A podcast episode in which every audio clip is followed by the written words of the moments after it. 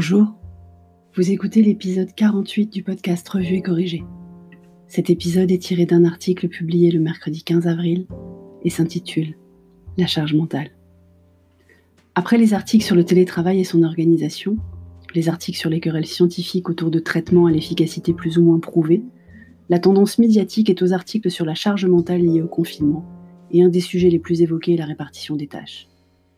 C'est peut-être les algorithmes de mes fils de réseaux sociaux qui me montrent cela, étant donné que nous avons récemment un épisode sur le sujet avec mes camarades du Digital pour tous.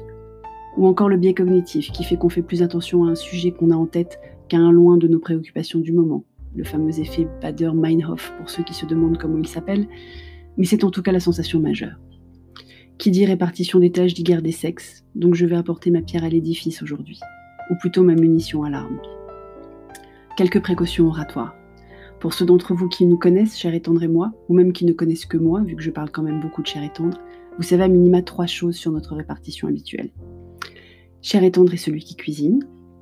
Cher et tendre est celui qui gère petit homme de A à Z les matins d'école, c'est-à-dire du lever jusqu'à le déposer devant l'école et vérifier qu'il est bien entré avant de partir, sauf le mardi quand il est à Paris. Et Cher et tendre est un mec formidable, bourré, mais alors bourré de qualité, qui n'a aucun, mais alors aucun défaut, ou si peu. Parce que la guerre des sexes, c'est respectable, il faut admirer nos aînés qui l'ont démarré, tout ça, tout ça, mais quand ça s'invite dans son foyer, de surcroît en plein confinement, ça peut vite dégénérer. Chez nous, donc, il y a des évidences. D'abord parce que Cher et Tendre cuisine, il a tout le temps. Moi, j'ai le droit de le soulager de temps en temps avec mes super omelettes, et je m'occupe des gâteaux avec Petit Homme parce que Cher et Tendre n'aime pas cela. Et comme il cuisine, il fait les courses aussi. En ce moment, il râle pas mal parce qu'il trouve pas tout ce qu'il veut depuis la fermeture de son marché favori, mais quand même. Comme il a un métier impossible à pratiquer en télétravail, il ne travaille pas, donc il a pris en charge aussi les lessives, les nombreuses lessives, et les désinfections, et le repassage.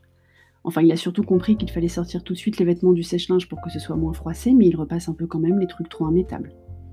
Un homme parfait, donc, qui me laisse tout le temps du monde pour travailler, écrire et appeler mes copines? Presque, mais pas complètement. Comme je bosse, ouvrez les guillemets, dans le digital, fermez les guillemets, il ne sait pas exactement ce que je fais, mais je ne peux pas le blâmer vu que c'est vaste et varié. Il ne fait même pas ses recherches sur Internet tout seul. Le corollaire, c'est qu'il faut que je lance toutes les réunions digitales du moment. Le Zoom du cours de code de Petit Dôme, le Zoom de l'apéro avec des potes, le Skype de l'activité du dimanche matin. Et bien sûr, je suis la seule à savoir parler à Amazon. Pas Alexa, hein, le site Amazon, pour acheter.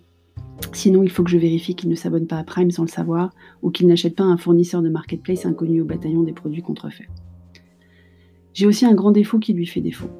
Je suis plutôt organisée. Dans ma tête, mais pas que. Même si j'avoue que comme tout le monde en ce moment dans ma tête, c'est plus si clair qu'avant, mais ce sera le sujet d'un autre billet. Donc je fais les listes, la gestion de l'agenda, la répartition des devoirs de petit homme sur plusieurs jours, le maître a décidé pour cette dernière semaine avant les vacances de tout envoyer en une fois mardi matin et qu'on tienne jusqu'à vendredi soir. Là où c'est encore plus subtil, c'est les devoirs de petit homme. Je lance donc le matin avant de monter m'enfermer dans mon bureau où je passe 8 à 9 heures par jour en ce moment, dont la rédaction de ces billets et l'enregistrement de ce podcast. Et j'espérais lui déléguer la correction. Je lui ai délégué la correction, avec sa bénédiction. Sauf qu'en lisant ce que Petit Homme avait envie de me montrer, il restait des fautes non vues. Rien de grave, hein un accent oublié non signifié, une ponctuation mal placée, une transcription inexacte non vérifiée. Petit homme peut être fou, enfin intelligent parfois. Ça lui arrive de ne pas recopier exactement, mais comme ça fait du sens si on ne vérifie pas l'original, on peut s'y laisser prendre. Et la bonne nouvelle d'aujourd'hui dans tout ça? On a retrouvé Doudou. Cher et tendre est monté paniqué ce matin me déranger en pleine conversation visio parce qu'il pensait que Doudou s'était fait la malle par la fenêtre de la chambre de Petit Dom.